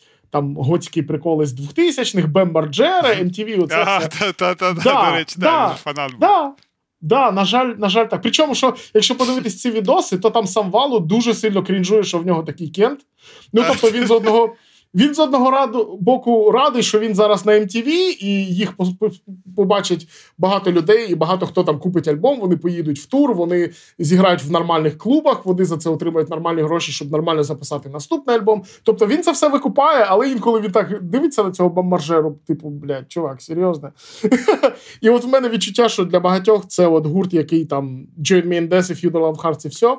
А ніхто, наприклад, не копав в альбоми і не слухав, що вони там ще нагородили, тому що ну, перше, що я пам'ятаю про Вало, коли читав його інтерв'юшки, перше, що він name-дропить, це, наприклад, там My Dying Bride або Type O Negative, це його улюблені гурти. Або те, що він те, що він все життя любив Black Sabbath і Depeche і його сольна творчість це намагання скрестити ці дві крайності і відкрити для людей ці два крутих гурти. І я такий, бля, це ж прям я. Я щойно тільки що розповідав, як я через там свою творчість намагаюсь там показати, які в мене інфлюенси, і для когось чогось там щось відкрити. І я тому дуже рілейчусь до чувака, і взагалі з ним би посидіти годинку про щось потеревеніти. Думаю, було б дуже цікаво, бо я от подивився інтерв'юшки, в нього таке дуже сухе британське якесь почуття гумору. Він такий насправді дуже інтелектуальний і дуже забавний чорт. От, Так що я би з ним затусив, і я його дуже люблю. От. А ти, напевно, ж бачив, да, цей відос був. Я напевно, тут прямо нещодавно на револвері, що, типу, інтерв'ю з Вілівалу, де він розповідав якраз про інфлюенси, і там це все було, типу, негатив. Ну, да, да, да, да, був, був, да, бачив. А я, до речі, грав... теж е, подивився Ігор твій. Як це сказати, топ, ну або рейтинг альбомів е, Хі, ми теж такий переслухав, згадав ага. якісь старі часи. Ну, я не те, щоб фанат, але мені інколи прям дуже прикольно, тому що ну, вони вміють, вміли, як гурт, писати хіти. І ці пісні, ну, типу, ти там один раз почув колись і на все життя да. пам'ятаєш, це прикольно. Да, да, да. Тарас хоче щось сказати? Да, та я колись грав в емо хардкор групі Cold Season, і ми хотіли mm-hmm. робити фут- футболки ріпофом футболок Хім, і це була тупо золота ідея. Та це Да, Хартаграм дав це все. Що ми не встигли це реалізувати, Love Metal. Та ні, це, Блін, я, я просто згадав про Бема цього, як якийсь був відос, типу MTV Creeps, де де показували домівки, дуже крижовий, і там був він. Я пам'ятаю, що в нього була ця Е, спальня така, де все було прикрашено цими логотипами хіми, бо просто дуже дуже жахливо виглядало. І я ще тоді, коли був малий, знаєш, ну, вони повинні тебе якось, типу. Ти повинен бути такий вау, це клас. А я думав, блін, що це чувак, як він там спить просто. Це дуже всрати. Ой, вибачте, це це дуже смішно, бо ти ще сказав, ну, типу, це MTV Creeps, а я сразу подумав, що це MTV Creeps. А, Creeps, а, ну, типу, Було прикольно, було типу, таке шоу. Да, Марджера Марджера точно би да, вийшов в MTV Creeps. Да. Та Про нього можна було просто цілий сезон зняти. Бо я я читав його біографію нещодавно, там чувака так застігнув. Типу, е, там повна шиза, і він нещодавно майже вмер. Він в кому чи щось таке. Від, в нього був ковід, да, він якось дуже жорстко його переніс. Ну там складна історія в нього. Ну окей, ладно, Ір, ми ж тут тобі обіцяли ще складне питання. Ну, не те, щоб Давай. складне, але не таке веселе. Е, Ось останнім часом е, український. Е, музичний соціум, так? Е, Сколихнули деякі питання, пов'язані з кенселінгом. Ну, наприклад, це відомий Бумагейт про скінхейт. Нещодавно кенсел концерт у Лайбах, який відбувся, mm-hmm. фактично. Е, потім був такий дуже сильний срач про Деспіл, те, що вони е, два треки на альбомі випустили російською мовою на альбомі, який був на західному лейблі. І якщо не помиляюсь, а ще було те, що Atomic Сімао в Берліні виступають в клубі, який, е, власниками якого є емігранти, ну, якісь, які Ого. називаються щось типу Петербург арт-центр. Це не знав. Це не а, ну бачиш, я тобі ще один срач. Mm-hmm. Так от, mm-hmm. багато різних срачів, багато думок, люди сруться, але от я не бачив, щоб ти якось активно приймав участь е, або не бачив твоїх коментарів. І mm-hmm. от мені цікаво, ти Е, якби це свідомо, ти так осторонь тримаєшся від цих тем, чи тобі просто не хочеться. Чи тобі є що сказати, але тобі не хочеться влазити в черговий срач і витрачати енергію на це? Чи якась інша причина? Ні, в мене одну знову ж таки включається контреріан. І така, типу, баба Яга проти. Ну, просто прикол в тому, що я постійно це бачу, що десь якась сорока пукне, і одразу всі пишуть всі свої думки з цього приводу, як саме вона пукнула, в яку сторону, і чому, і як це трапилось. Ну і звичайно, я це бачу від провідних умів е, українського андеграунду. Ну, я, типу. Ні в обіду чувакам, але от що не відбувається, про це обов'язково напише Тимчик і Кумар. І я такий, типу, я не хочу бути в цьому випадку тимчиком і кумаром. Я люблю чуваків, все нормально. Але просто, ну, типу, я просто не думаю, що моя думка, по-перше, важлива, по-друге, вона щось змінить. І я не хочу приєднуватись до цього коротше, хору, який там кудись це все лізе, і всі ці коментарі, і просто це починає телефон пілікати, і тобі приходять якісь сповіщення. Ну, тобто, типу, банально про це після Thoughts and Prayers, Про те, як ти відключає, відкриваєш телефон і там постійні срачі. І ну, раз я б написав пісню про те, що це зашквар, звичайно, що я це не хочу робити все. І так, це свідомий а, крок в сторону того, щоб утримуватись від цього. Наприклад. Навіть якщо в мене є якась думка, я не буду її писати, бо ну просто нафіга. Я не хочу додавати ще одну там ложку бруду в це болото, тому що здебільшого всі ці обговорювання, на жаль, ніколи не приносять ніякого конструктиву. Я от прям здивувався, що з е, концертом Лайбах дійсно вийшло його відмінити, і дійсно здається, що одна сторона почула іншу. Ну, мені так здалося. І це прям було дивно, і я прям такий вау, окей, хоч раз це якось типу спрацювало. Бо з іншими всіма приколами це все все одно зупиняє, залишається там, де воно було, просто купа людей ще дуже агряться по цьому поводу і там, коротше, задрачують один одного. Так само було, наприклад, в Твіттері, коли розганяли про новий трек Потапа Мароде... Е, Боже, Мародер. Такий агаворочка Агаворочка по Фрейду. Агаворочка по Фрейду. Да, Про новий трек Потапа Волонтер. Серйозно, а ви очікували від Потапа, що там?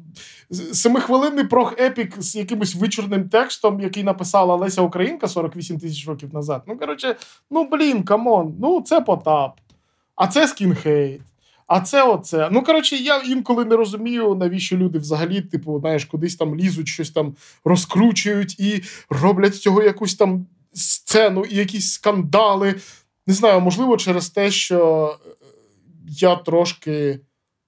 Ну, не знаю, мені здається, що я трошки, типу, старше, і мені це тупо не цікаво. Знаєш, а люди там трошки молодше, вони більше часу звикли проводити на social медіа, і для них, можливо, social медіа це от саме така от штука, коли всі сруться, коли там всім погано. І от забавно, що я схожу штуку викупаю в Твіттері наприклад, в українському Твіттері, там в Киртві прийнято пісюрити Фейсбук, да? бо на Фейсбуці всі тупі, всі сируться, всі там пишуть тупі коментарі. І я такий, коли це читаю в Киртві, я думаю, блядь, да ви на себе подивіться. Ну, коротше, не знаю, в мене якась своя інформаційна. Е, в цьому плані бульбашка, в якої я дуже себе комфортно почуваю, що на Твіттері, що в Фейсбуці, що в тому ж інстаграмі. Я там багато не пощу, я багато не кам'янчу. І коли я от щось таке бачу, що там повз мене проходить, я просто з, такий окей, хай воно пройде, і я не буду це чіпати, тому що я все одно на це ніяк не не зможу вплинути і не хочу впливати, тому що ну це якась така штука, не знаю, яка блін, не знаю. У мене таке відчуття, знаєш, що це ну дійсно якась там лужа з багнюкою, і її простіше об'їхати ніж заїжджати в неї, там коперсатись і обмазуватись, і обмазувати інших. І це такий клас, і лайки летять, і репости, і шери. Ну, коротше, мені це не потрібно. Ну, окей, просто насправді тут. Е... Ну, я так скажу, в мене там є своя позиція щодо цього. Просто мені завжди цікаво почути, як різні люди про це е, на такі штуки реагують, особливо люди, які mm-hmm. мають якийсь певний вплив. Ну, тому що ти кажеш, твоя думка не важлива, ну насправді це трошки. Ну, я не погоджуюсь, тому що все ж таки тебе знають в українській музичній тусовці. Тобто mm-hmm. це гурт, який. Е, ну, я не знаю, один з найвідоміших, ну давай називати речі своїми іменами рок-гуртів в Україні. Е, Тому твоя думка, вона все ж важлива була б, якби ти її висловив. Але е, ну, я розумію, чому ну, те, те, що ти кажеш, я розумію, чому ти не хочеш цього робити. І, mm-hmm. в принципі, я до того, що я не не веду зараз до дискусії якоїсь, знаєш, не, не буду тобі якось тут апанірувати і щось е, намагатися якусь контроверсію з цього витягнути. Ну, просто цікаво було, чому так, і в принципі, я думаю, що ти повів на це Ні, питання. Ти ти правий в тому сенсі, що я це не дуже викупаю. Бо ну, я оця от задроцька людина, яка там сидить в своїй задроцькій бульбашці і не дуже за цим слідкує. Але ну да, от коли був там, наприклад, скрач срач зі скінхейтом, Uh, да, мене там прям питали в тим чаті, типу, ну, у тимчика в коментах, там, що ти думаєш. Я теж там написав щось в дусі, бля, я скінхейт сьогодні почув, я їх взагалі не слухав, тому ну, я, який, яку вагу може мати моя думка. І там дійсно хтось відповів, написав, що ні, ти не правий, там, типу, багато хто хотів почути від тебе думку. І це мене ну, чесно здивувало, тому що я взагалі ніколи от не був цією людиною, що хтось десь там щось пукає на горі, і у Сидоренка одразу про це пост. Ні, у Сидоренка буде пост про те, як він послухав 48 тисяч альбомів і 47 тисяч нових виконавців. От про це буде Ні, пост. Буде Сидоренка. пост про те, як він не послухав. Є, є, таке теж буде. Таке теж буде. І це навіть, знаєш, це навіть трохи дивує в тому сенсі, що ну блін, е, я звик таке постити. І навіть це буде не в бренді писати про якісь срачі шариш. Я от зараз про це подумав, мені трошки від цього смішно, але це насправді не в бренді. Ну, прикинь, ти відкриваєш Фейсбук, а там Сидоренко строчить коротше, е, на 28 тисяч знаків пост про. Не знаю, про те, що там якась група там десь зашкварилась з чимось. Ну, коротше, це буде е, що, е, що, почому, чому він. Ну, згоден, це не схоже на на тебе, згоден. Так, тобто я просто, навіть якщо згадати форумні часи, е, а а, а ми всі втрьох розуміємо, про який форум іде мова, то я, Єдиний, мабуть, так. да, да, то я, мабуть, можливо, там в якісь срачі встрявав, можливо, в перші кілька років, коли я там щось там намагався якось там закріпитись, або навпаки, там когось задручити, там щось піти там до панкрокерів, розказати їм, як я люблю прох. Ну, якусь таку тупу дурню, коротше, утнути. Я от нещодавно зайшов в тему фактап і такий думаю, боже, нахрена я туди поліз взагалі.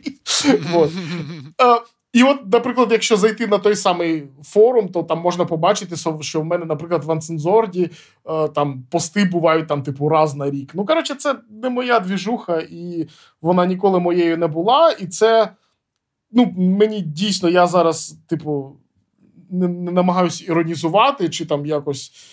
Типу там строїти з себе непонятно кого. Мені дійсно дивно, що людям цікаво, там, що там Сидоренко думає з приводу того, що десь хтось там пукнув. Ну, це прям це странно, не знаю. Ну, окей. Е, Окей. Я я думаю, ті люди, хто сподіваюсь, хто хотів від тебе думку почути, вони е, почують це і і твою позицію. Е, mm-hmm. Окей, ну, власне, що можна сказати, Ігор? Ми обговорили майже всі питання, можна сказати, всі питання, які в нас до тебе були, всі теми. І як ти знаєш, в кінці ми маємо рубрику Вільний мікрофон, тому е, ще раз вітаємо тебе і Діму, і Серегу з виходом альбому.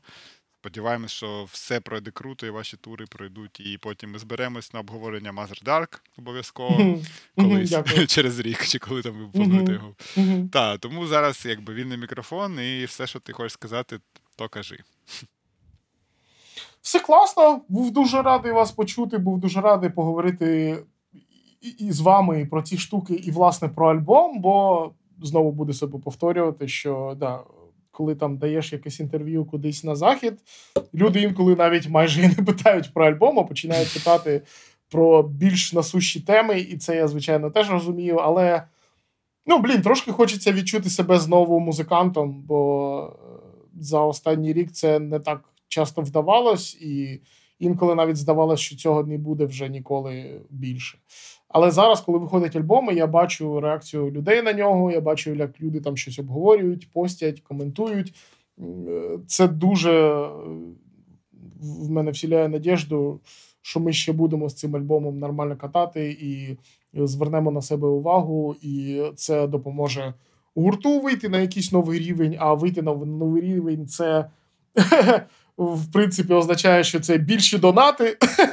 Тому, да, на жаль, в рамках е, існуючої ситуації це поки що основний пріоритет е, перемога України. Е, і тому будемо працювати на перемогу і завдяки, в тому числі, джесісівським турам теж. Тому, да, було класно поболтати, було класно, до речі, попасти на подкаст до Галаса вперше українською мовою.